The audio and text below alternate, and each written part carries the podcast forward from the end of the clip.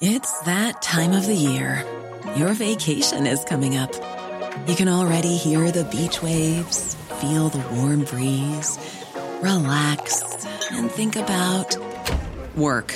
You really, really want it all to work out while you're away. Monday.com gives you and the team that peace of mind.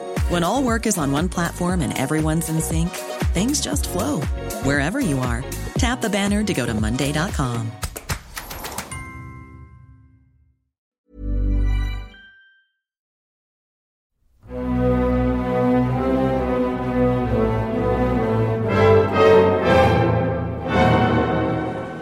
Normally conditioned American. Brain has not only been washed, as they say, it has been dry cleaned. He cannot possibly feel guilt. He cannot possibly give himself away. If we may proceed with the demonstration. President Trump, yes. you first. Just now, President Putin denied having anything to do with the election interference in 2016. Who do you believe? President Putin, uh, he just said it's not Russia. I will say this I don't see any reason why it would be. now then, comrade, what will be the first duty you will undertake? President Putin was extremely strong and powerful. He offered to have the people working on the case come and work with their investigators with respect to the 12 people. I think that's an incredible offer. Okay? Thank you. Ah, da, da. Now you just sit there quietly and cooperate. President Putin, thank you. Does the Russian government have any compromising material on President Trump or his family? I, being personally responsible for Soviet security in the entire eastern seaboard of the United States, refuse to turn him over to his operator. You say the man has been built as an assassin. Very well then. Let him assassinate someone. And, and I have to say, if they yeah, had it, it would have been out long ago. Thank you very much, everybody. Thank you. I now charge this man with high treason, and I assure you, the moment the Senate reconvenes, I shall move for this man's impeachment, and after that, a civil trial.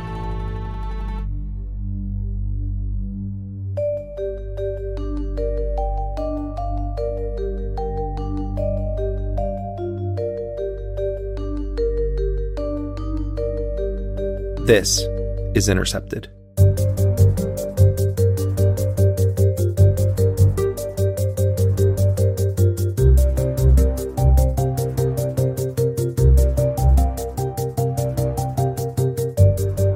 I'm Jeremy Scahill coming to you from The Intercept, and this is episode 64 of Intercepted. Uh, not only is the president looking to take away uh, Brennan's security clearance, he's also looking into the clearances of Comey, Clapper, Hayden, Rice, and McCabe. The president is exploring the mechanisms to remove. Before we get into the show, I just want to make a few quick points. As I've said before, Donald Trump sometimes does the right thing or says the right thing for the wrong reasons. And the case specifically that I'm talking about right now is this threat that he made to strip some of these cable news pundits and national security robber barons of their security clearances. I'm, of course, talking about so called former intelligence officials, former CIA directors, and senior CIA officers, and FBI personnel, and DNI officials, and generals, and national security advisors. Uh, these are among the worst class of people in American politics, not just today, but always. The overwhelming majority of them use their previous posts to rake in huge amounts of corporate cash for influence peddling or to profit from wars that they help sell that just happen to benefit the war corporations on whose boards they sit. Now, it's not all of them, but it's a lot of them. And in this current moment, many of these former senior intelligence officials have basically taken up residency in the studios of cable news channels and on cable news sets. And they are constantly pushing a propaganda campaign disguised as opposition to Trump that really is about grooming the public to embrace the most authoritarian and secretive institutions in the United States government as somehow being the protectors of our democracy. Last year, I raised this issue which, by the way, was the very last time I was allowed on CNN's airwaves. Here it is. All right, how about this, Brian? When you have these uh, retired generals and colonels on, let's hear what defense companies they're on the boards of. Let's hear how they had their own private companies uh, that uh, benefited off of the Iraq War, like Spider Marks. I think CNN's program. quite careful uh, he, about those disclosures, but I agree it's it. important to have those disclosures. Well, I mean, look, the fact is that when you talk about famous generals, and this is a different network, but Barry McCaffrey, uh, you have your own Spider Marks. I think that the American people deserve to know what was the private sector record of these individuals when it came to the weapons industry or profiting in the private sector off of the proliferation of U.S. wars uh, that happened in Iraq, Afghanistan, Syria, and elsewhere. There is not the kind of transparency uh, that is required of a truly democratic press when you're not revealing the extent to which these people have benefited in the private sector from these wars. Privatizing your supposed national service, service that is constantly held up with no sense of irony or hypocrisy as evidence of the impeccable character of the pundit or corporate board member who's running their mouth off, that's legalized corruption. And it should be abolished, not for political reasons, not because these people are speaking publicly about Donald Trump, but because they are using their previous positions for private agendas, whether that be lucrative consulting gigs or to engage in historical revisionism in an effort to mislead the public into trusting the most dangerous institutions in our society. Or worse, viewing these people, because they were former senior CIA people, as above criticism, or that they represent the very definition of patriotism, and to oppose them makes you a traitor. It would be one thing if these people were being challenged when they go on TV or investigated, called out, exposed as part of their cushy lives in the private sector. But that never happens, ever. Instead, this has been a literal and political cash cow for people, some of whom are responsible for some of the worst crimes committed in the name of the United States when they were doing their official jobs. Allowing these people now to engage in what amounts to insider trading with the most sensitive information possessed by the United States while never holding them accountable for their tenure while they were in office is undemocratic and worse. Now, it's clear that Trump wants his political opponents stripped of their clearances. We get that. And that is a sophomoric reason to do this. But it does raise a real issue. Why do we as a society accept this monetization and politicization of so called public service. Why should these private citizens be able to privatize intelligence for their own personal and political benefit or the benefit of their former employers at the CIA, NSA, FBI, DNI, on and on and on? The answer is they shouldn't be able to. Most of Congress is also wrapped up in this racket, so don't expect them to get around to addressing this anytime soon.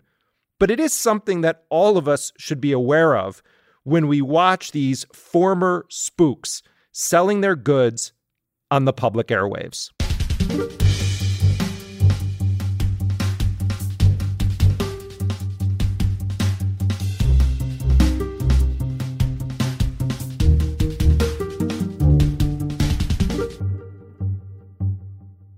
California Democrat Representative Ro Khanna says he is drafting a bill that would prohibit any U.S. taxpayer money from being used to, quote, interfere in a democratic election of a foreign country, including by engaging in the hacking of foreign political parties, engaging in the hacking or manipulation of foreign electoral systems, or sponsoring or promoting media outside the United States that favors one candidate or party over another. In an interview with the Nation magazine, Khanna said, quote, "We are deeply offended that Russia interfered in our election and we should make it clear to the Russians that we will not tolerate it in the future." But he added, "We should proactively take a position to not do the same to other countries. We should hold ourselves to a higher standard, even if we are victims of Russia's harmful action. We should treat other countries the way we want to be treated." By taking this bold stand, we would send a message to the world that this is the gold standard, and America does not interfere in other countries' elections. He also said adopting this policy would make our outrage of Russian interference more credible because we could not be called hypocrites. Representative Khanna offered his plan as an amendment to the intelligence authorization bill this year, but surprise, it didn't garner much support at all. He says he's now going to work on getting a standalone bill together and he's going to reach out to the progressive and freedom caucuses in the Congress for sponsorship. Once that bill is introduced, it would be really interesting for all of us, for people to call up their representatives and ask them if they support it. And if not, why? After all, we're constantly told, no, the US doesn't interfere in elections, not like evil Russia. Okay, so if that's true, why not set it in stone and make it law of the land? Let us know what you hear if you do end up doing that. And of course, there's been a lot of action the past two weeks relating to the Trump Russia saga. Donald Trump is clearly concerned about the situation with his former consigliere, Michael Cohen. Paul Manafort's trial is gearing up. There was this indictment of 12 Russian intelligence officers and this bizarre case of Maria Butina, the young woman that the U.S. has arrested and accused of being an agent for Russia who cultivated relationships with Republican politicians and officials and the National Rifle Association. And of course, there was the Helsinki summit between Trump and Putin. The past week has seen a desperate Trump White House walking back the president's various blunders, unhinged comments.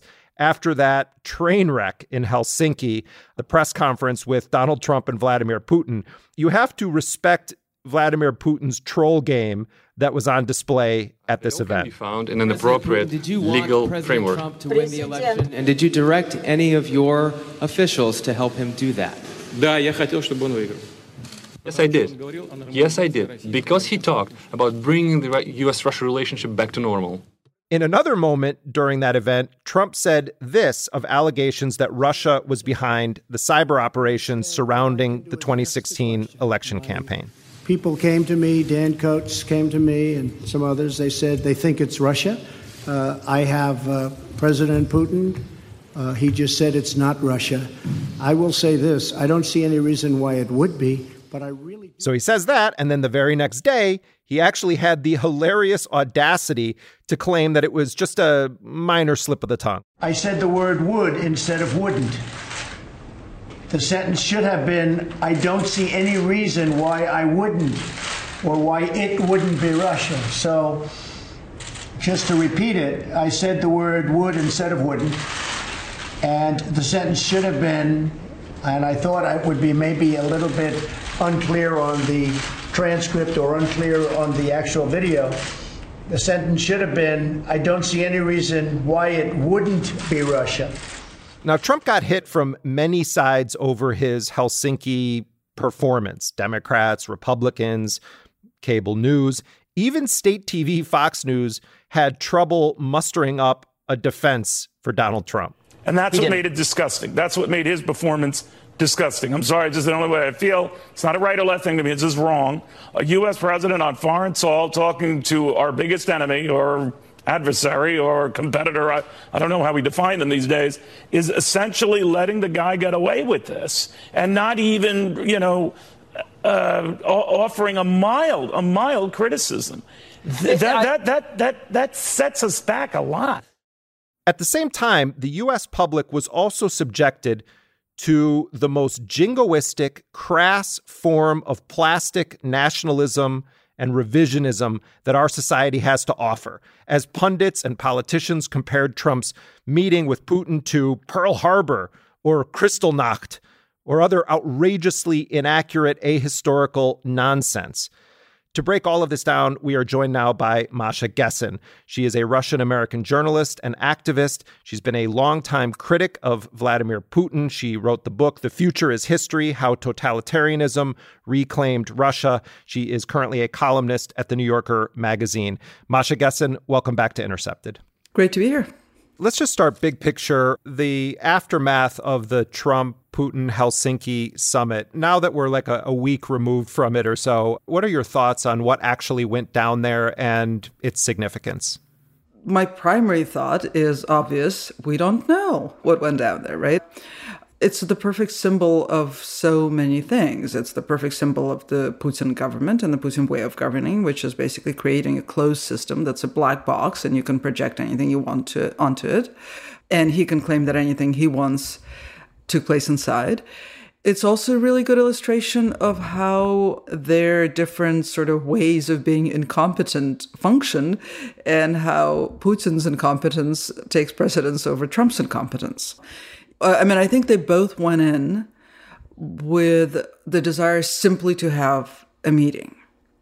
For Trump, I think it's it's a sincere desire to be friends with, you know, the bad boy whom he admires so much. On Putin's part, it's more complicated. Uh, it's something that he has been trying to accomplish through his entire tenure, this kind of meeting with an American president, right? That really is intended to demonstrate that he has made Russia great again.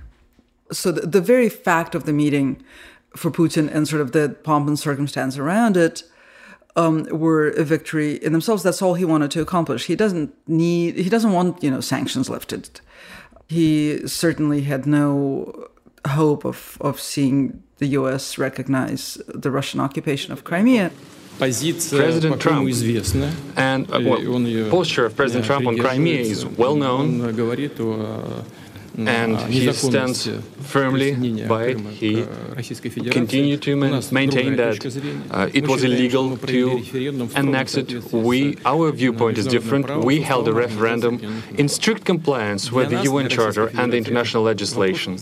But an added bonus is that he can now say that things happened in the meeting and Trump, who appears to have no grasp of what's going on and you know the memory of a cat can't really make any counterclaims. Not that he would know why he should make counterclaims. So how was it covered in the russian uh, news service then? It's a complicated thing to describe not because the russian media aren't a monolith which they are you know i mean the, almost the entirety of russian media are controlled by the state broadcast messages that are literally written in the kremlin right, and passed down to the news services, which is how most Russians get their news. But that's not the hard part to explain. The hard part to explain is why we would see, for example, you know, news entertainment programs actually comment that Trump appears to be Putin's agent. I'm having a hard time sort of trying to figure out how to explain it to an American audience because there's a kind of postmodern propaganda twist to it, right? It's like we are laughing about this because it is absurd on the face of it. And yet we are rebroadcasting it because it's so incredibly flattering. And no, we don't expect you to believe it, but still it's the only available reality, so you do believe it. That kind of thing, right? But it's, you know, it's a message of power. It's like Russia has never been more powerful. Not even during the Soviet period did it have an American president in his pocket. Why would the Kremlin want that to be the message for domestic consumption? That basically taking the same line that many leading Democrats are taking? Because Putin's regime is essentially post ideological. It's all about raw power. And how do you create a picture of maximum power other than by claiming that Putin controls not only Russia, but also the United States, and in fact, the American president personally. So that makes Putin the most powerful man in the world. If it's true that Trump is in Putin's pocket, why would it benefit Putin if he wants to keep Trump in his pocket? Or is it just the act of having gotten an American president in the, in the pocket? Like, if what the Democrats and the investigations seem to be indicating that Trump is compromised by Putin, that Putin does have this influence over him, wouldn't that sort of sabotage Putin's ability to keep doing that if, in fact, it's proven that it's true? Well, but it's not proven, right? And there's always implausible deniability, which is that it was a joke. We were just broadcasting what the American media uh, seemed to be saying, that sort of thing. Putin has pioneered post truth politics in a really profound way. It's an entire post truth country and that has to do with the legacy of totalitarianism, right, where nothing is true and anything is possible. But now that gets turned into sort of daily play, where you can have all sorts of truths performed simultaneously and the fact that they're contradictory only serves to affirm Putin's power, right? I mean, because ultimately he asserts his power. And in this way, he and Trump are similar, except that Putin is much more skilled at it, right? He asserts his power by basically constantly claiming the right to say whatever he wants whenever he wants to. What do you make of the most recent events circulating around both the special counsel investigation, just beginning first with the indictment of these 12 Russian intelligence officers that then was the subject of is Trump going to uh, make a deal with Putin so that they can be questioned in Russia? He offered to have the people working on the case come and work with their investigators with respect to the 12 people. I think that's an incredible offer. Okay, thank you. Then Trump said one thing, came back and said another. But is that anything significant in your view, this indictment of 12 Russian intelligence officers? Well, yeah, it would seem significant because this is really where sort of the, the Mueller team is claiming to have proven the connection between the hackers, you know, who we thought or I thought, you know, may have been freelancers. They're claiming that they have actually proven a connection to Russian intelligence. I think that that does change at least sort of the formal appearance of the thing. As for the conversation about who's going to be interrogated by whom, I mean, I wish we were capable right now of talking about it more meaningfully and actually sort of parsing it out because there's a lot of complicated stuff to talk about, right? No, White House Press Secretary Sarah Huckabee Sanders would not rule out the possibility of somehow letting Russian officials question American citizens, including most notably former U.S. Ambassador to Russia, Michael McFaul. Said- Michael McFaul was the American ambassador to Moscow during the Obama administration. His tenure was hugely controversial, not just you know from the point of view of Russians. I mean, it was um, it was a pretty significant departure, sort of from from standard American diplomacy anywhere in the world, but especially in Moscow. He was sort of an activist diplomat. He one of his first uh, sort of statement acts when he got to Moscow was meeting with uh, civil society leaders in, in Russia, but really meeting with you know anti-Putin activists. He was the first significant, certainly, but possibly the first American diplomat to be using social media actively. He was constantly tweeting. He was tweeting on the subjects of Russian politics. He made it very clear that he was there to sort of promote democracy and very much meddle in Russian politics. Putin really believes that that is the functional equivalent of the Russian hacking. And I wish that we weren't treating that as an evidently absurd assertion. Right? I wish that we were treating it as a meaningfully absurd assertion, which is a little different, right? But that would require us to actually talk about the distinctions between diplomats and spies yeah, and I think what you're getting at, I mean, there is this perspective that Russia certainly has that institutions like USAID or the American Embassy or any sort of quote unquote civil society initiative is ultimately a CIA ploy or an intelligence operation. And that may be part of the historical context or the political context of why Putin would respond without batting an eye and say, yeah, and of course, McFaul and, and these GRU, GRU officers, it's the same issue. Right. I mean, just, you know, for the record, it's not like the idea that American aid to Russian civil society is funded by the CIA. It's not like that is an unfounded idea. I mean, that is like, that has a basis in fact, right? Uh, of course, but that's what I'm saying. That is the political context of why Putin would respond in that way. If we want to give credence to it, it's because there is this history of the United States using its diplomats, using its uh, so called civil society aid as a vehicle to conduct intelligence operations or to try to implement its own agenda in Russia, an agenda that the Russian state or the Russian government certainly does not welcome. Right. It's easy for Putin because we're no longer framing it in sort of ideological terms. It's actually very easy for Putin to claim that there's an equivalency. Right. And the way to argue with it would be not legalistic, because legalistically it's really difficult to parse out, you know, where diplomacy ends and, and intelligence gathering begins. And it's really difficult to parse out where sort of aid to civil society ends and election meddling begins. right? We have to talk about in sort of political terms and moral terms and which country has a stake in what in what happens in the other country and how it's justifiable and all that sort of thing. So that's the conversation we're not having and it's really unfortunate. We're acting as though there were clear distinctions uh, between those categories and that's a fiction you know, I, I, think on the one hand, there's the tick tock of what's happening in these investigations. And then on the other hand, there's sort of this new rule that we're not allowed to talk about the political context of U.S. actions that are directly related to all these other things that we're talking about Russia doing or not doing or alleged to have done. To me, it's quite reminiscent of the aftermath of 9 11, when we weren't allowed, as you as you put it, to talk about the political context of, of terrorism. Right? It's like the United States had never done anything to make these people hate our democracy. You know, the Democrats want to talk about lifting of sanctions and sort of Trump giving in to Putin. But if you strip away the kind of rhetoric about all of this and you look at it just on a policy level, has Trump's presidency, beyond the propaganda value that you talked about earlier, has it benefited Putin's government or administration rule? Has it been beneficial? Has Putin gotten a lot that he's wanted out of Trump? Well, the thing is that I don't think that Putin wants that much out of Trump. Uh, I think Putin is perfectly happy with sanctions.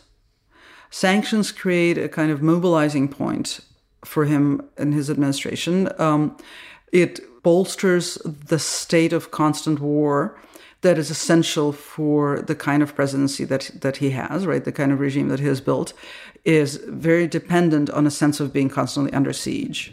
Uh, so sanctions help perpetrate that. The particular set of sanctions that are imposed as part of the Magnitsky Act are painful for him because they target his power directly. That's a small subset. The basic state of affairs between the United States and Russia actually works just fine for Putin because you know the average Russian watches the Russian American war on television every day. That's what Russia is fighting in, in, Ukraine, that's what Russia is fighting in Syria. Putin's regime is dependent on the image of the great and potent enemy, and the only enemy that can be is the United States. At the same time, Trump personally and sort of Putin's performance of control over Trump makes Putin seem like the most powerful man in the world. So, in that sense, uh, in terms of propaganda, yeah, he's getting a lot out of Trump, but that's all he wants. He wants that image of, um, you know, unlimited world power, which again bolsters his legitimacy in his own country. You know, Masha, one of my biggest fears when I sort of try to step back, which I feel like we all need to do pretty regularly in this context, and look at like what are the big ramifications of the way we are talking about the Trump presidency and Trump Russia, so to speak, in this moment in time. And I, think that the liberal kind of lionization of the FBI, the CIA, the valiant intelligence community. It's like the support the troops line on, you know, massive steroids. And I think it's going to have far-reaching implications because the uh, so many prominent liberals, Democrats, and others have gone all in with endorsing the FBI, CIA, NSA as sort of the front that's keeping us safe from the Soviets taking over America. And I, I'm concerned that that is an on ramp to embracing a much more authoritarian state in the United States. I agree with you. I mean, I think there's uh, there's sort of the rhetorical aspect of it which is creepy enough and you know the spectacle of the democrats chanting usa usa on the senate floor last week was just absolutely terrifying to me.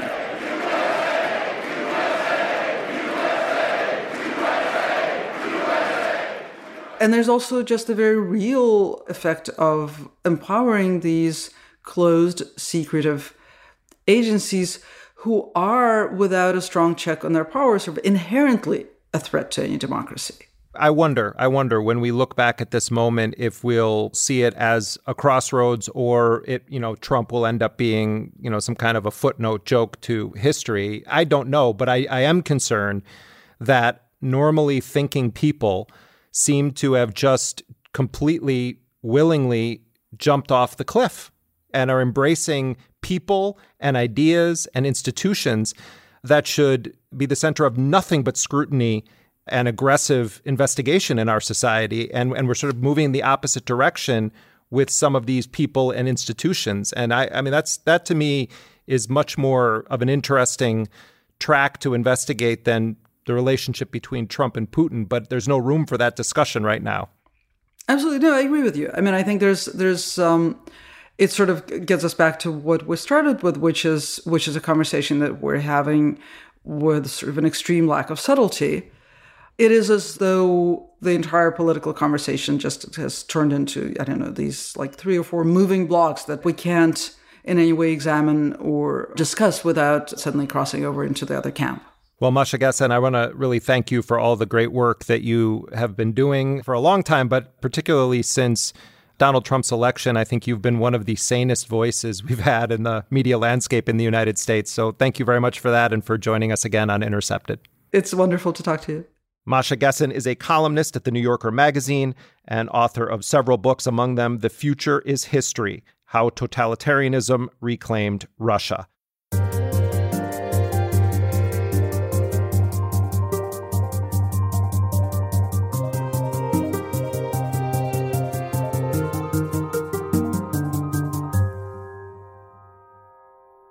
As we were just discussing earlier, a grand jury in D.C. has returned an indictment from special counsel Robert Mueller's office charging 12 Russian military intelligence officers by name.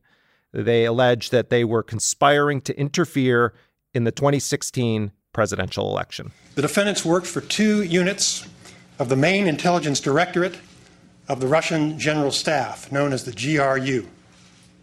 The units engaged in active cyber operations to interfere in the 2016 presidential election.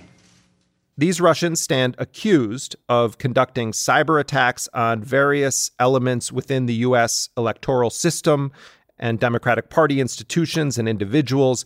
And the indictment charges that Russian GRU officers targeted the DCCC, that's the Democratic Congressional Campaign Committee, the Democratic National Committee, a state board of elections, and the company VR Systems.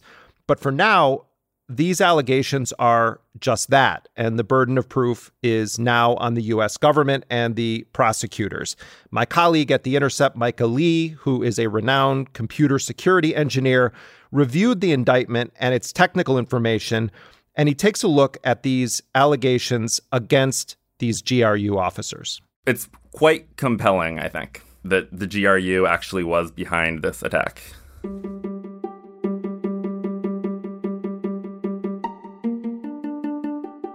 The first thing to consider is that there were several different operations.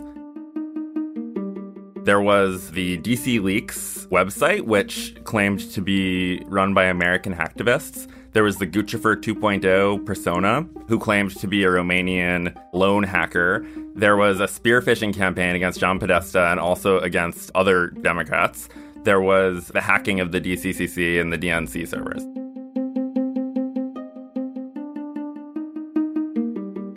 The first thing is that all of these different operations shared hacking infrastructure. Whoever conducted this hack had a bunch of uh, you know servers on the internet. They had Bitcoin wallets where they paid for stuff. They had VPN accounts and email addresses and Twitter accounts. And it turns out that they were kind of sloppy with some of this. The spear phishing emails that were sent to Podesta and also sent to uh, members of the DCCC used these links using a URL shortener called Bitly. And so the Bitly account that was used to create these links was associated with this email address. And that same email address was also used with a cryptocurrency payment processor. I think it was probably BitPay to pay for some stuff, like including paying for the domain name dcleaks.com. So they were able to figure out that whoever actually did the spear phishing attack also controls DC Leaks. At one point, a VPN account that they knew was associated with DC Leaks whoever controlled the Guccifer 2 Twitter account logged into it using that IP address. And so they were able to basically match up these disparate operations were all controlled by the same people. The Daily Beast in March reported that only one time the Guccifer 2 Twitter account, someone logged into it without using their VPN, and the IP address ended up being a building in Moscow.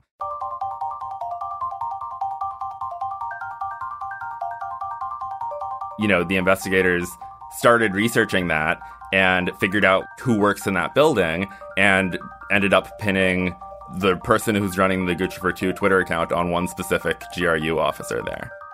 For it not to be Russia, a lot of this information would have to just be straight up fabricated.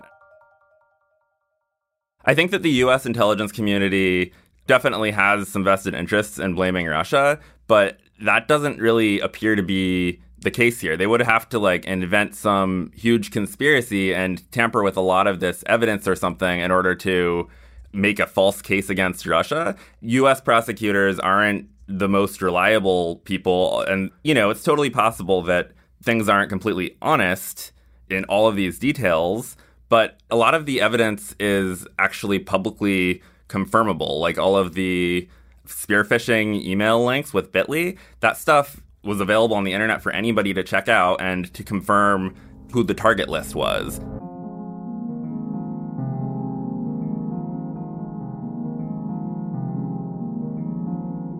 Here's how the DNC and DCC hacks started. First, there was a spear phishing campaign. Someone who works for the DCCC fell for it. They got an email, they uh, clicked the link and typed their password, and so then their credentials were stolen by the attackers. The attackers used those credentials to log into the DCCC network and infected that person's computer with XAgent. And so the way that XAgent works is it's a remote control tool and it has two features. It can log keystrokes and it can take screenshots in order for remote control hacking tools to work, there needs to be something called a command and control server. And so the command and control server was actually a leased server in Arizona. And so um, the like specific information, like specific things that were on people's screens and the specific uh, keystrokes and stuff were laid out in the indictment. This means that definitely the investigators must have been like watching the command and control server in order for them to have this information shortly after Guccifer 2.0 sent WikiLeaks a copy of all of the DNC emails, and WikiLeaks responded saying, I got it, we're going to publish this week. And then they published this week.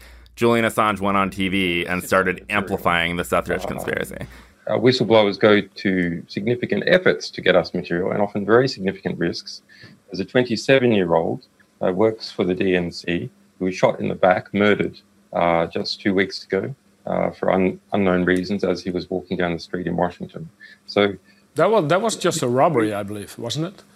No, there's no finding. So uh, what are you suggesting? Sort of, what are you suggesting?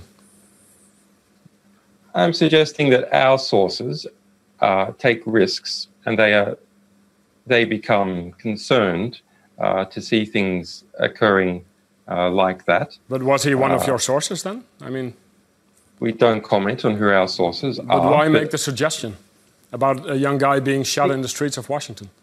Because uh, we have to understand uh, how high the stakes are uh, in the United States, and that our sources are, you know, our sources face serious risks. Uh, that's why they come to us, so we can protect uh, their anonymity.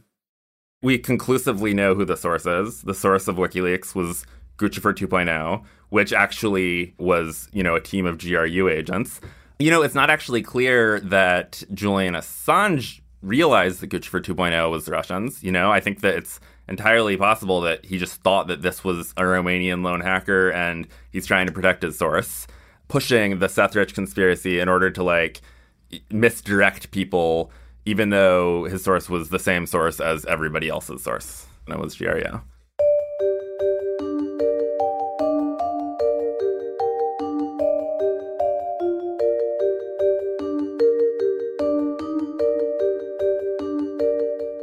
Reality Winner is accused of leaking a document to a media organization, which is widely believed to be The Intercept, that basically showed that the NSA had pretty solid evidence that GRU officers had hacked this American election vendor called VR Systems. After they hacked VR Systems, they sent a spear phishing email pretending to be VR Systems to all these local election officials around the country um, that included a Word document that had malware in it. So, like, if one of these election officials opened up their inbox, saw this email, it looks like it's from VR Systems, and they opened the Word document, they would have gotten hacked, and the GRU would have access to their computer and everything that their computer has access to, like their email and like their local election networks.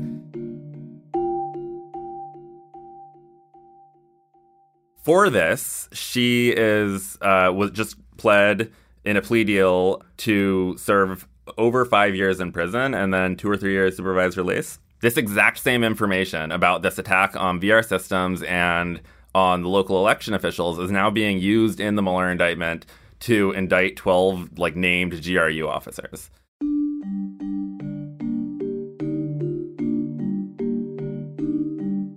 She's the only one in prison about this entire hack is someone who you know, was informing the public. And in fact, at least the states of North Carolina and Virginia heard about this from the news. They didn't hear about it from the federal government. They realized that GRU was trying to hack them and actually was sending like them specifically spearphishing emails because of what Reality Winner exposed.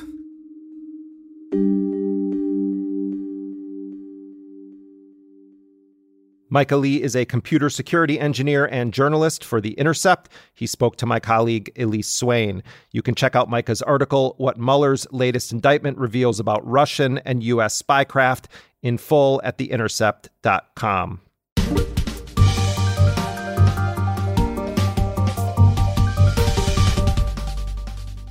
As regular listeners know, on this show, we try to take stock of the bigger picture and not just get stuck in the TikTok, TikTok of every new development Trump's lies, his tweets, the day to day, minute to minute coverage of the minutiae of incompetence and criminality.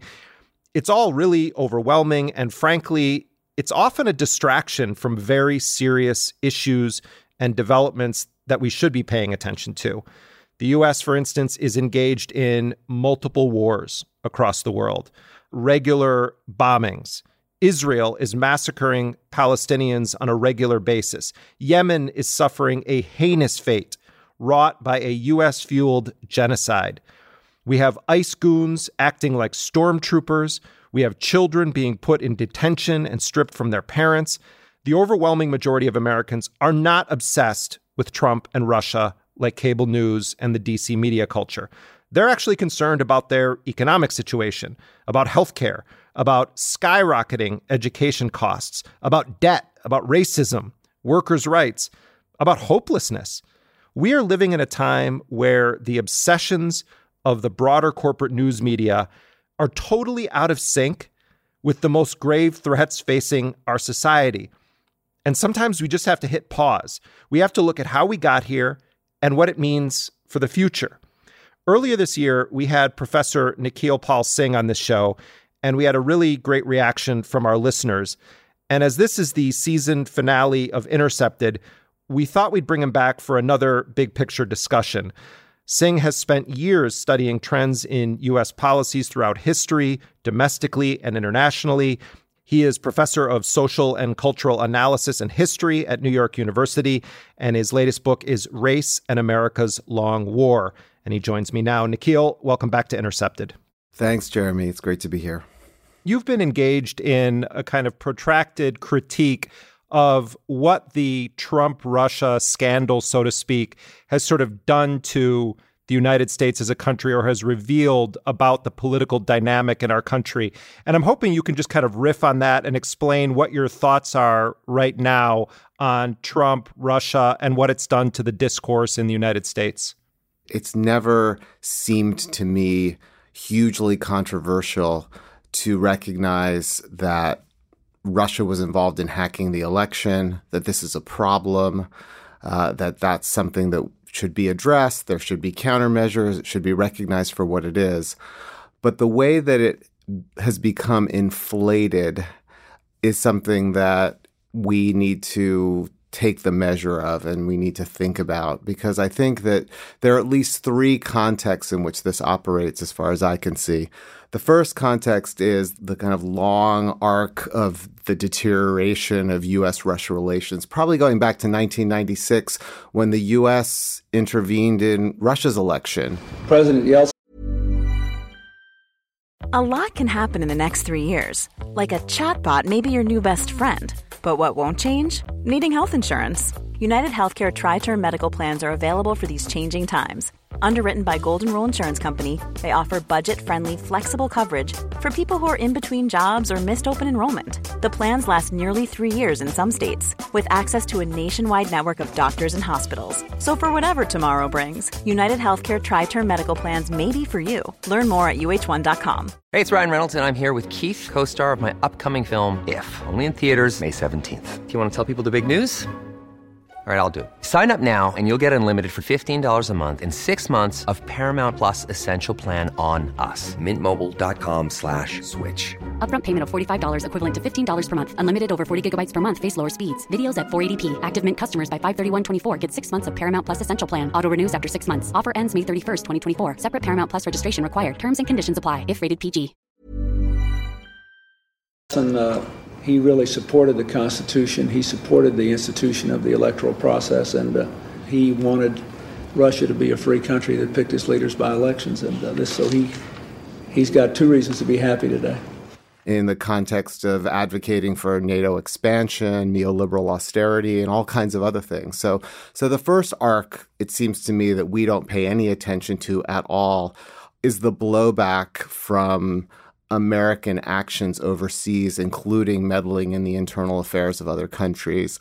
The second context I think about is the degraded information ecology that has emerged around American politics that culminates in the 2016 election, uh, which has to do with certainly the Russia interference, but also with the influence of dark money, the crackpot billionaires who are intervening in American politics right and left we've slowly lost control over the capacity to adjudicate our politics in a way that is free of a variety of different kinds of agendas and, and interferences that are not transparent and are not visible to voting publics.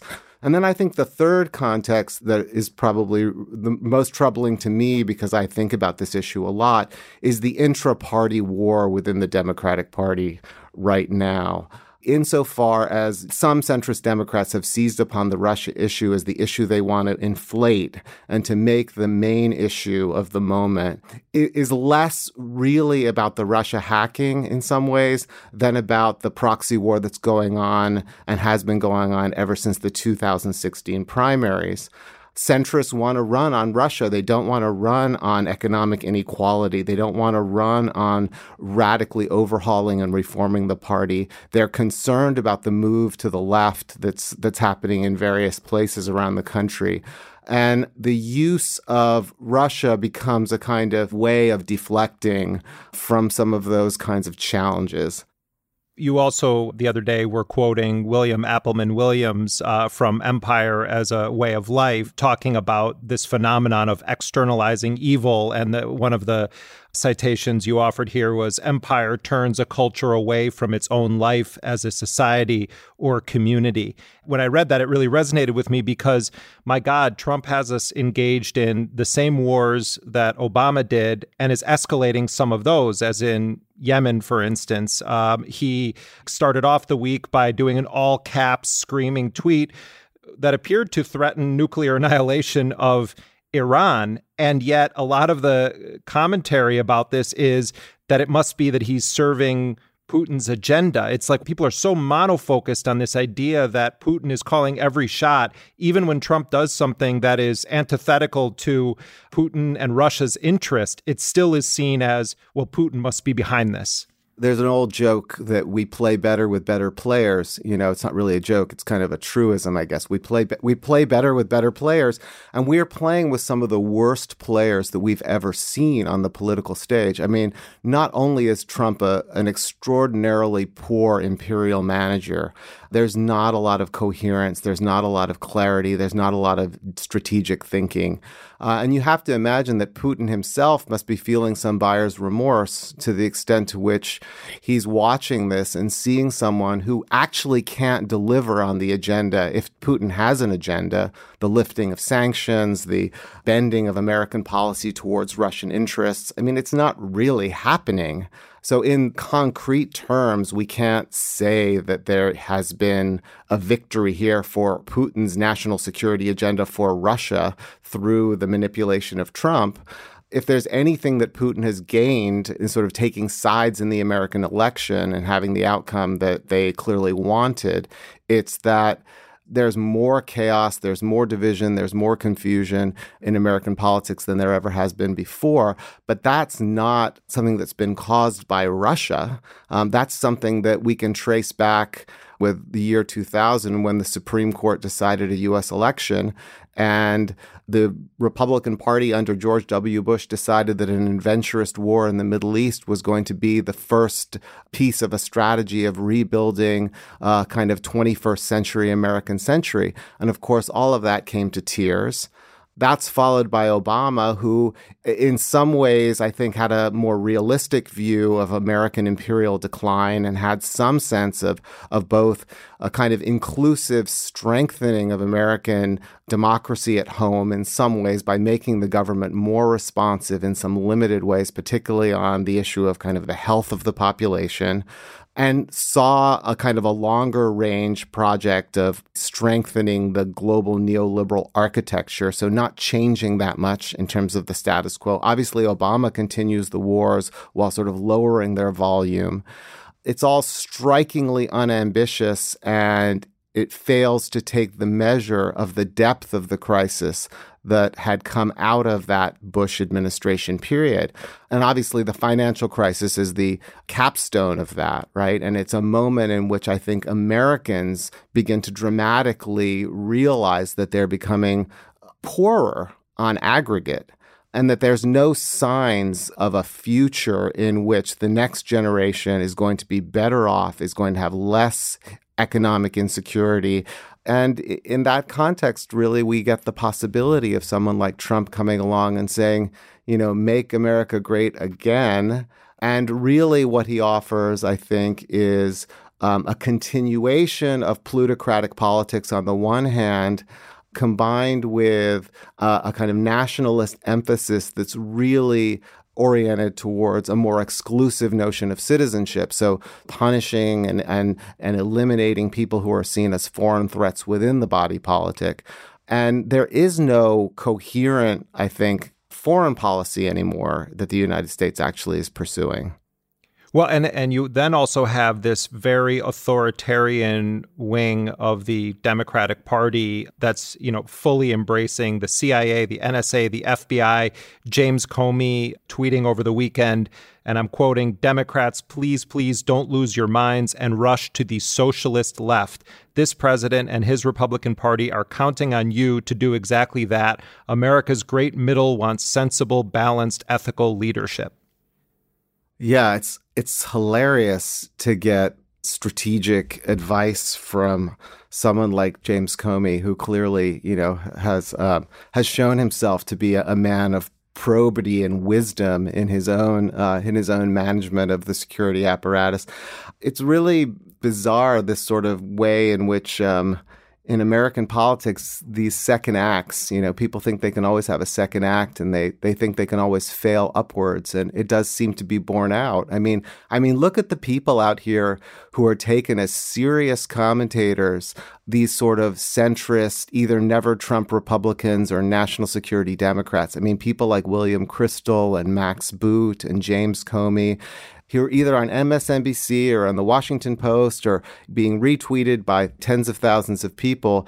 I mean, these are the people who, in many respects, produce the kind of disasters in American politics over the last 20 years. I mean, they, they advocated for the Iraq invasion, uh, they supported the mass surveillance of the American population. They also wanted Iran to be obliterated. I mean, you would think that the never Trumpers, quote unquote, like Kristol, would be celebrating Trump's screaming caps tweet implying nuclear annihilation is on the horizon if Iran so much as says another thing that he doesn't like. Well, honestly, this is the thing that is really scary for many of us, or for, for me. You know, I think that when Trump is finally out of the picture, what will the realignment look like? I think we do so much revolving around what Trump does, what Trump does, what Trump does, and what Trump says. And, and I think we all are deranged by that. And of course, Trump is self-contradictory and he's, he's shooting from the hip and he's, he's not well informed he operates on impulse and a few basic principles, you know, the basic principle of kind of survival of the fittest and that the nation state is like a corporation involved in a kind of a struggle with various other kinds of competitors and every relationship is transactional every agreement is temporary and provisional. Um, you know i felt watching the press conference with putin that a lot of what was going on there it was just that trump's kind of crushing on putin. You know he's it's sort of one of those moments when he's a bit like I, I wish i could be more like this guy. You know i wish i wish i could execute journalists. I wish i could be sort of commanding this kind of apparatus and have this sort of jackbooted persona. But the truth is, he can't. And he's flailing about. He's being propped up by the GOP and Fox News. He's locked in his own echo chamber. So, what's going to happen when this guy is no longer being propped up? What's going to happen when he leaves the scene? And I think the worrying thing is that this kind of anti Iran politics, this politics that's aligned to Israeli interests, to Saudi interests, that essentially does see the world in um, in kind of kind of starkly competitive terms.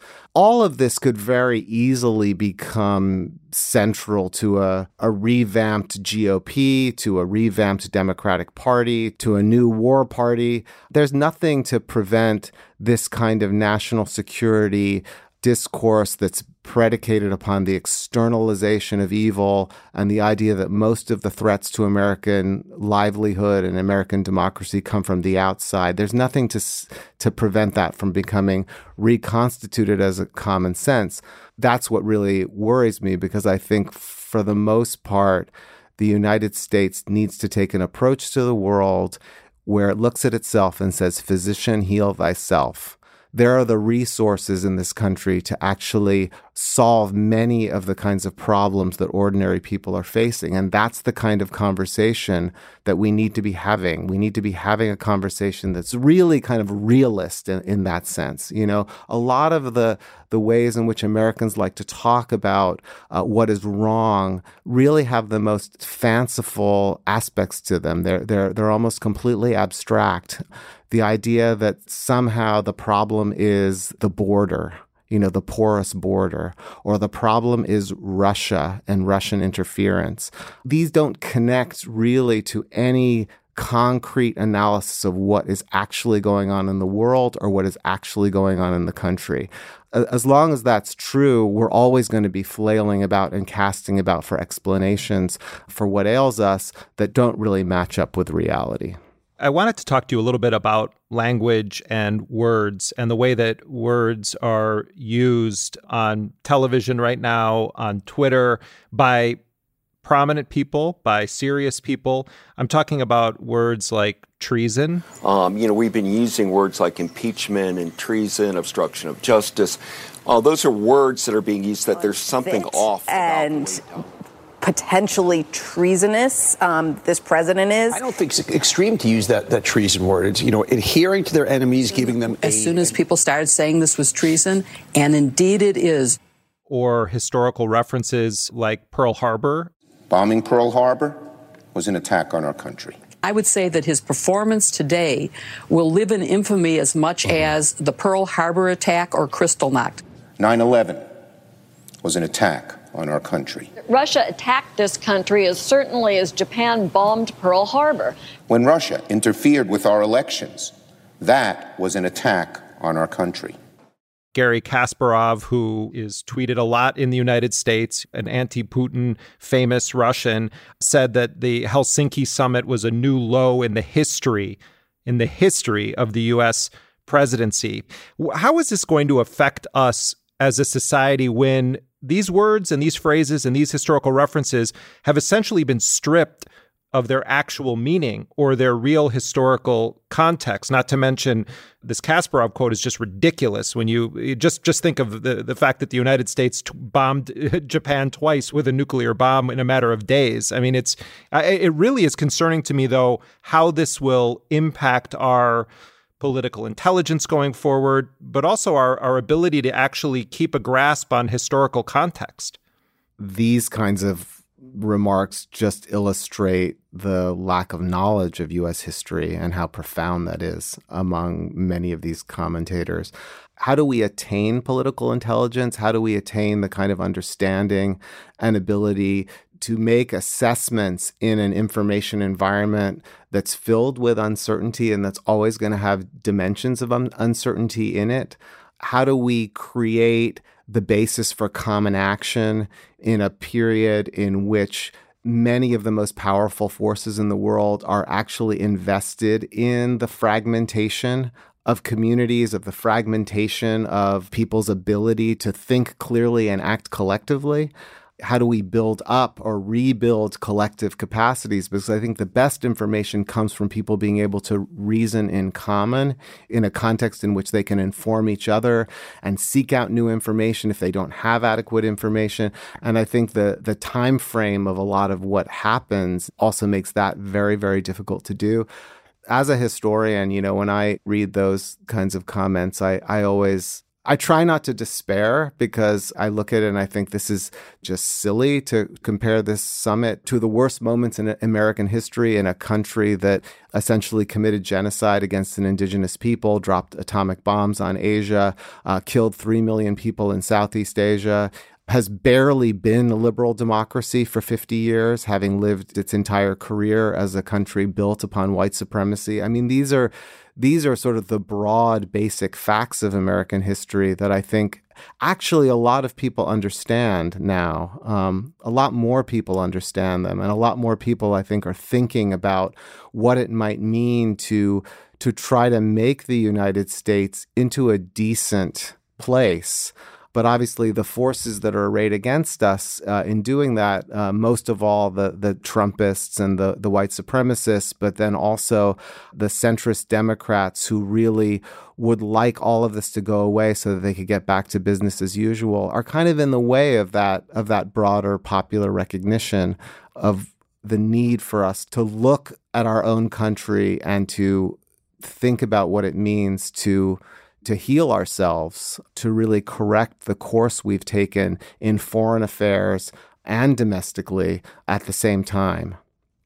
Okay, comrade Nikhil Pal Singh, how much is Putin paying you for that whataboutism that you're pretending is actually history? I've said this before, and I don't think it's whataboutism to say that the biggest threats to our democracy in the United States come from decisions that have been taken legally in full transparency within our own system. Citizens United Shelby v. Holder. One, one unleashes the power of corporate money and dark money into our politics with no limit, and the other guts the Voting Rights Act in a country that has been built on racial segregation and racial violence how both those things happen in this moment, I think, is very, very significant in understanding where we found ourselves in 2016. And you didn't need the Russian intervention for those things to happen. Those things were driven internally.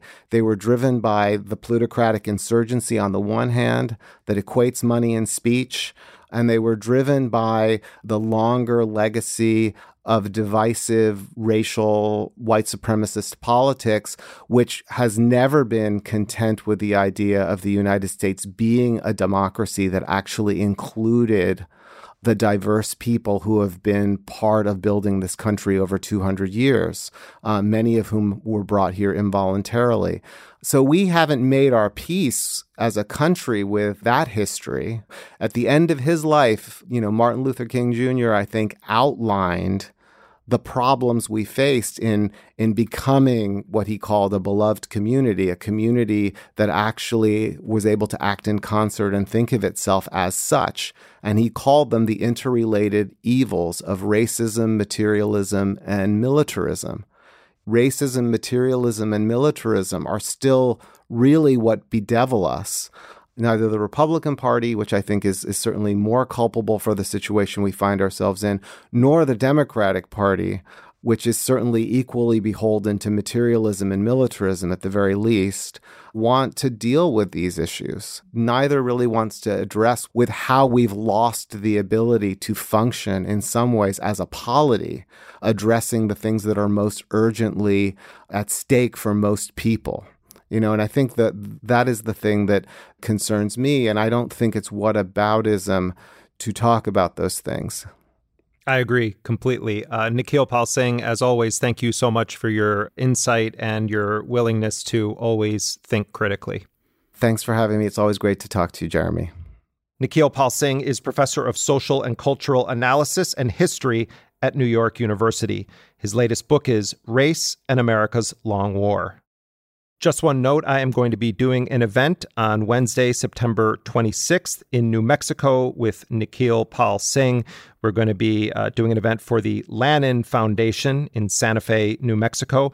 You'll be able to find more information about that at Lannan, L A N N A N.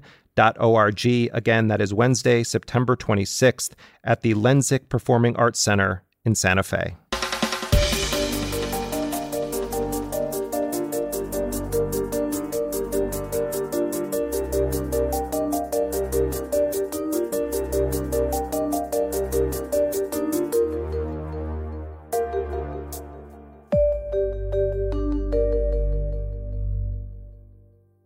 Last summer, the experimental electronic musician Daniel Lopatin, better known as Oneohtrix Point Never, rented an odd looking house on Airbnb.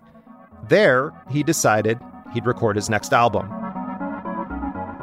The Massachusetts house was shaped like an alien egg on top of a hill and surrounded by houses below, some of which may have had Trump signs planted in their yards. Lopatin felt isolated. And one night, alone in the egg house, he began watching Stanley Kubrick's sci fi masterpiece, 2001 A Space Odyssey. Open the pod bay doors, Hal. I'm sorry, Dave. I'm afraid I can't do that. What's the problem? I think you know what the problem is just as well as I do. What are you talking about, Hal? This mission is too important for me to allow you to jeopardize it. And then he got an idea. What if instead of a future alien race bestowing knowledge and language to humans, it was the inverse situation? At the end of the universe, all that's left are AI gods aspiring to be as dumb, delusional, and infallible as human beings. Then Lopatin thought, what if you could turn that into an opera? And he did, sort of. The end result is his new album, Age of, an ambitious collection of songs broken into four epochs spanning the entire existence of this imagined universe.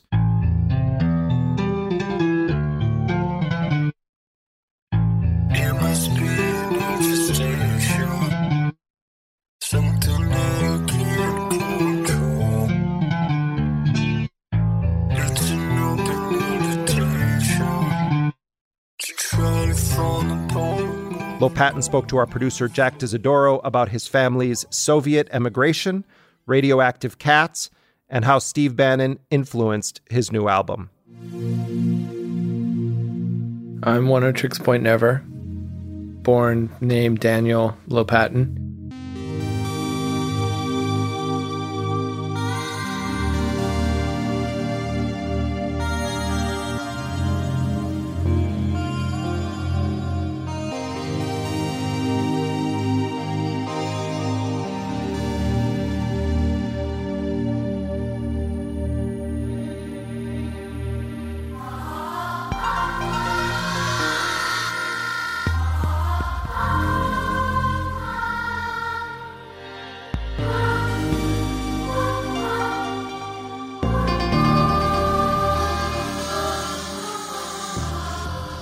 I was born in a uh, hospital in Boston in 1982. My parents are uh, Russian immigrants, you know, what's considered refuseniks. And now Mr. Gorbachev's embarked on this policy of glasnost or openness, but openness begins at the borders.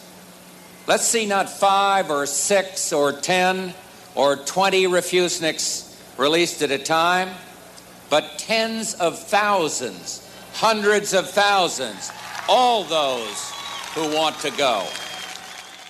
So they had to come up with very sneaky tactics to get out of the country. My dad was from a small town in the Ukraine, dirt floor, just shtetl roots. My mom had it a little bit easier. She was a city girl, Jewish family in Leningrad. Basically, they eloped, they got hitched, and my dad moved to Leningrad to study engineering. And while my mom was at the conservatory studying piano, my dad was in a group of some repute called the Flying Dutchman. There wasn't really a um, infrastructure for that kind of thing. There was only like state mandated music, and what they were doing was actually truly antagonistic because they were playing music from the West. So, a friend of a friend might know somebody in the Navy or whatever that was going around and bringing back records. They were dubbing uh, records onto x ray sheets and they needed microphones, so they traded with a trolley operator who has a microphone to announce the stops. They gave him all this liquor or something, and he just snipped the cord and gave it to him and then told his boss, "Yeah, I got I got robbed."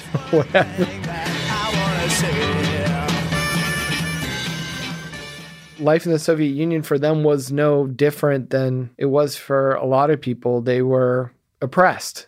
On top of being in this totalitarian environment, they're Jewish, so they got fed up with it and really imagined a better life for themselves.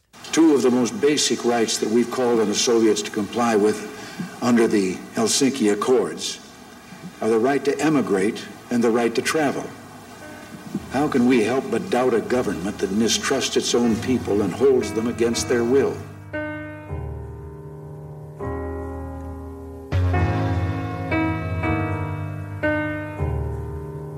My parents always discouraged our Russianness. It wasn't like once we got over to the States, it was like assimilate. I mean, my first language was Russian, but they were happy for me to be American at that time. I know my sister was like nine when she's comes over is dealing literally with a sort of residual like Cold War atmosphere of kids at school calling her Russian spy and our family picked up on being American really fast and I think it was such an insane relief for them. And it was the typical immigrant upbringing. There was no time to reflect. There were no institutions to admire. There was no God. There was no state. There was no president that we cared about. There was nothing. There was just literally like this tunnel vision of we're this family, we're this engine that just needs to survive. And that was it. And I think it was all due to this enormous stress of having just left everything they knew behind, come here with empty pockets. Like it's just will just totally traumatize you.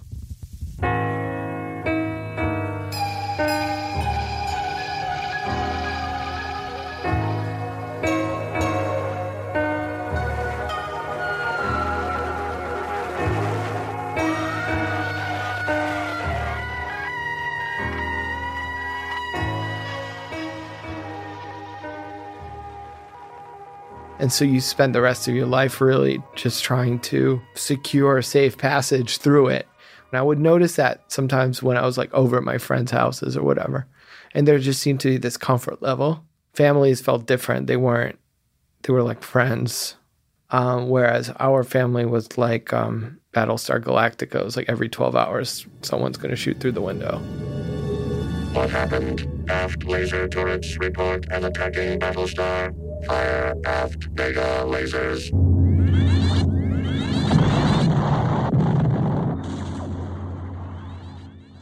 Everything that I am is essentially some sort of weird composite of my parents' circumstances in the eight, like late 80s, early 90s, New England.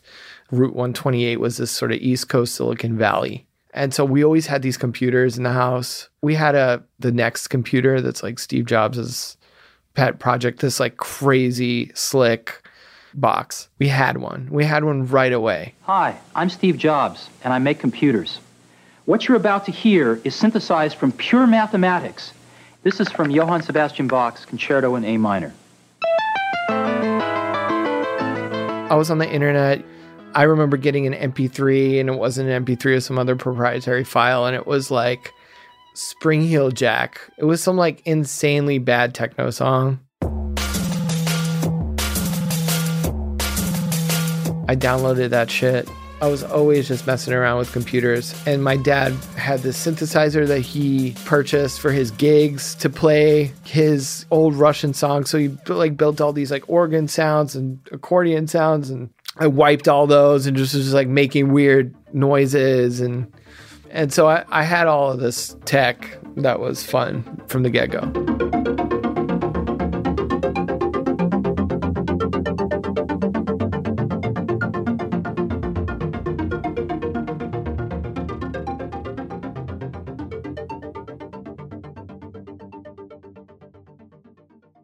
Uh, I get obsessed with pet sounds.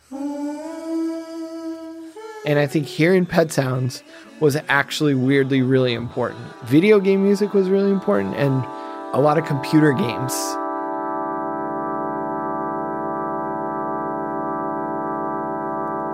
Like text games that you would just spend like an inordinate amount of time just trying to figure some dumb thing out.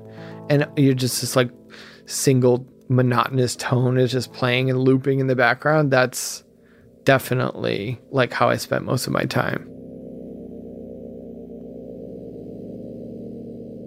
I was just trying to figure it out, playing shows like uh, improvising with loopers, and it was sort of about sound itself. You know, for most of my life, I couldn't just walk into a Guitar Center and say, Yeah, I'll take the Marty McFly to 3000 or whatever. I had what I had, and I wanted to make as much crazy shit with it as possible.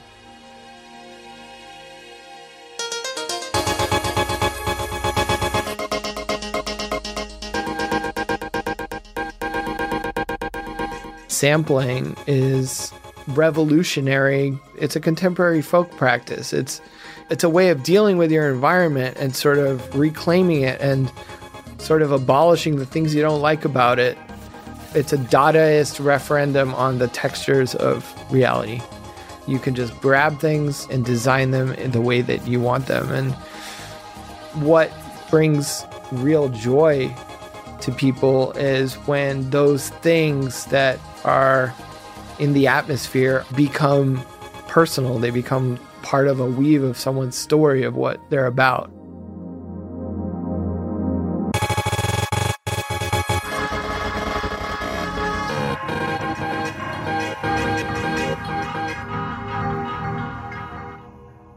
There was this sort of period of time about a year and a half ago or so where like me and my friends formed this sort of incubator, this sort of think tank. It was like Jon Rafman, James Ferraro, the Safdie brothers.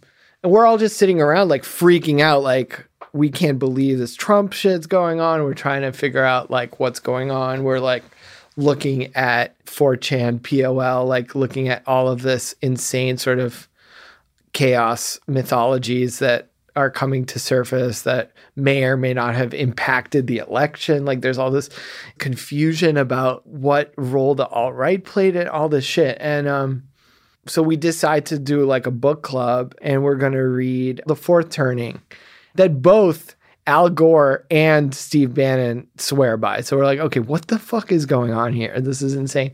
So I read this book and basically it's trash, but the one thing I get from it is that the authors are insane. Like they they they truly believe there's like a repeating and there's recursion in history and that they can actually block it out sort of temporally like it has to do with time. It really has to do with a century and centuries can be broken up in, into these epochs in these quarters and it reads like a, the Bible. It's it just has this sort of insane kind of they're like commandeering this quasi scientific information. It's it was art. It was pure art. It had nothing to do with reality. Well, we argue in this uh, in our book that in many respects history does repeat itself. Uh, we take a close look at the rhythms of American history, and in our book we make the following big prediction that beginning about 10 years from now, America is due to enter a era of crisis, an era of political and social upheaval that will last uh, around 20 years or so until the late 2020s. Uh, we call this era a fourth turning, and we think it's going to be a big threshold for the history of our nation. It's going to be something on par. And so I wanted to borrow that structure because I thought it was so deeply cold and cynical and bizarre way of dealing with reality. And I thought, well, this is probably how an AI would think about things. This is like these weird sort of averages. Well, let's see what happens every 100 years or 500 years. And how this all links to 2001 is really simple. The first time I realized, and I've watched it many times, it's the first time I realized that it's weirdly like this Judeo Christian kind of thing where the super highly evolved ultimate state of us is trying to like trigger an evolutionary explosion or like expedite this idiotic ape's evolution. So they kind of like bequeath them with this knowledge but that knowledge is actually violent. The knowledge of violence and, and the knowledge of, of technology and inherent violence. And then the, the rest of the film is essentially them becoming their ultimate state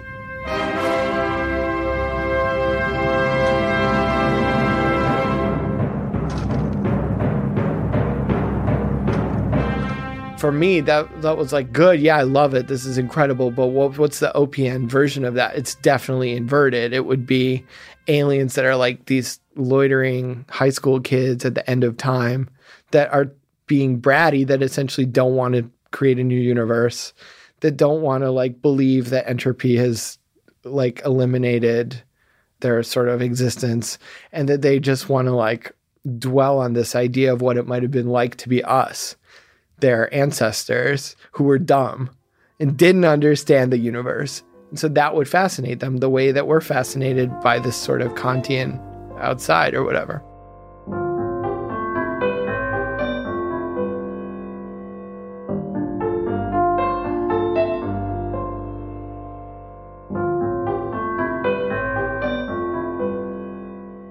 And so having the Bannon book club, Scary House, 2001, it all came together in this perfect storm. I had the four epochs. That was my like Vivaldi style sort of movement.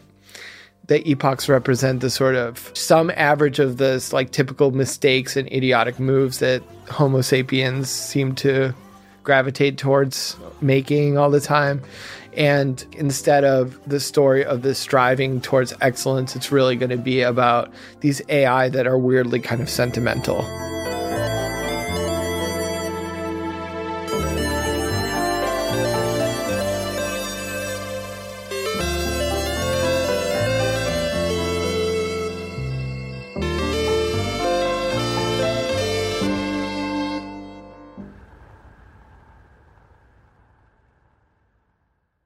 Black Snow is about a few different things that are sort of parallel tracks that get sort of interwoven.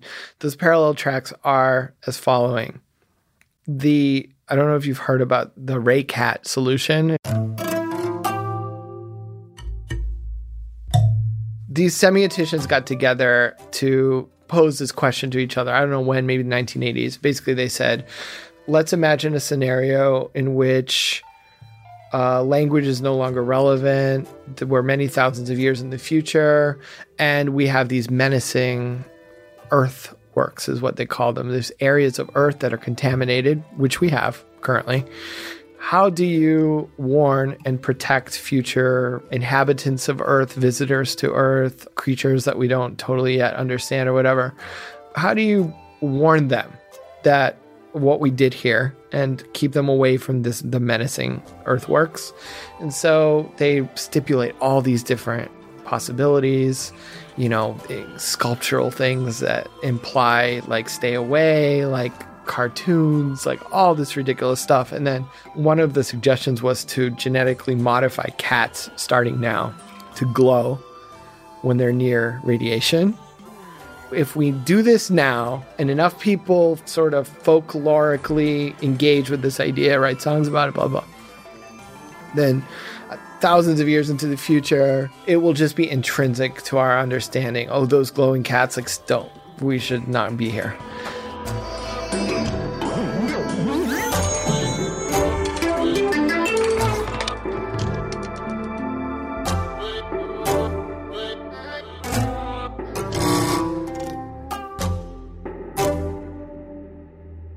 And black snow is like the fuzz that you see on TV when it's like a UHF TV and it's like a dial and it's just fuzzy. And, but it's also to me like the sort of color of destruction of nothing, of evisceration. And I liked that because I thought it was probably that's something more likely like how shit goes down is you're just like sitting on the bus reading some random BuzzFeed article.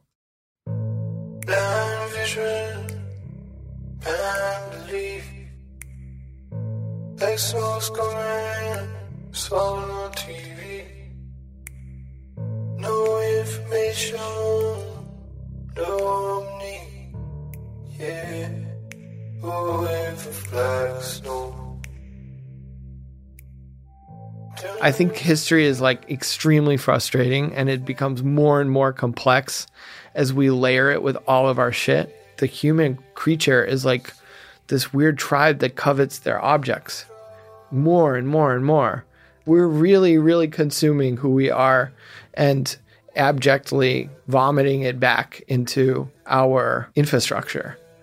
Trump is such a blatant harbinger, perfect result of our chaos incubator, of our like total lack of tether to reality, to our lack of community, to our lack of understanding ourselves through our neighbors or through our jobs or through basically he's like the sentinel of everything that that we are that went wrong that's truly that we've been building up to. I think he's perfectly American.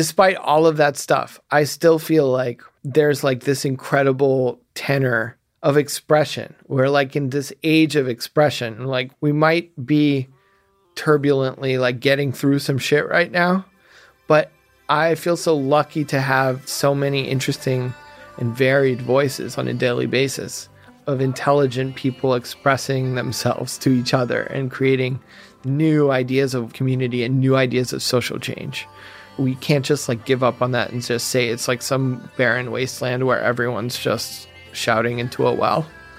That is definitely out there, but I think we can figure it out.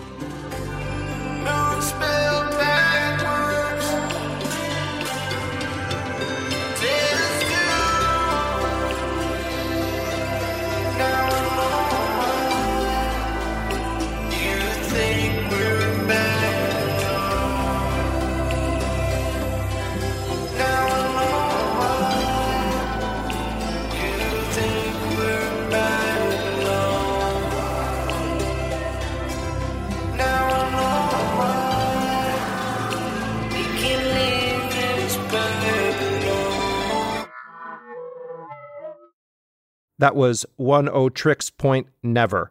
His album Age of is out now. That does it for this week's show and this season of Intercepted.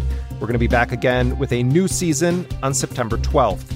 If you are not yet a sustaining member of Intercepted, log on to theintercept.com slash join. You can also check out the archive of all 64 of the Intercepted episodes that we've produced to date. Intercepted is a production of First Look Media and The Intercept. We're distributed by Panoply. Our producer is Jack D'Isidoro, and our executive producer is Lital Molad. Laura Flynn is associate producer. Elise Swain is our assistant producer and graphic designer. Emily Kennedy does our transcripts. We had engineering help from Reno Dunich. Rick Kwan mixed the show. Our music, as always, was composed by DJ Spooky. Until next season, I'm Jeremy Scahill.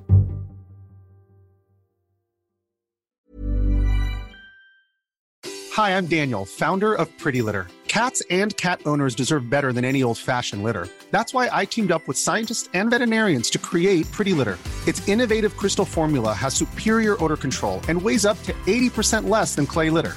Pretty Litter even monitors health by changing colors to help detect early signs of potential illness. It's the world's smartest kitty litter. Go to prettylitter.com and use code ACAST for 20% off your first order and a free cat toy. Terms and conditions apply. See site for details. Ever catch yourself eating the same flavorless dinner three days in a row? Dreaming of something better? Well, HelloFresh is your guilt free dream come true, baby. It's me, Keke Palmer. Let's wake up those taste buds with hot, juicy pecan crusted chicken or garlic butter shrimp scampi. Mm. Hello Fresh. Stop dreaming of all the delicious possibilities and dig in at HelloFresh.com. Let's get this dinner party started.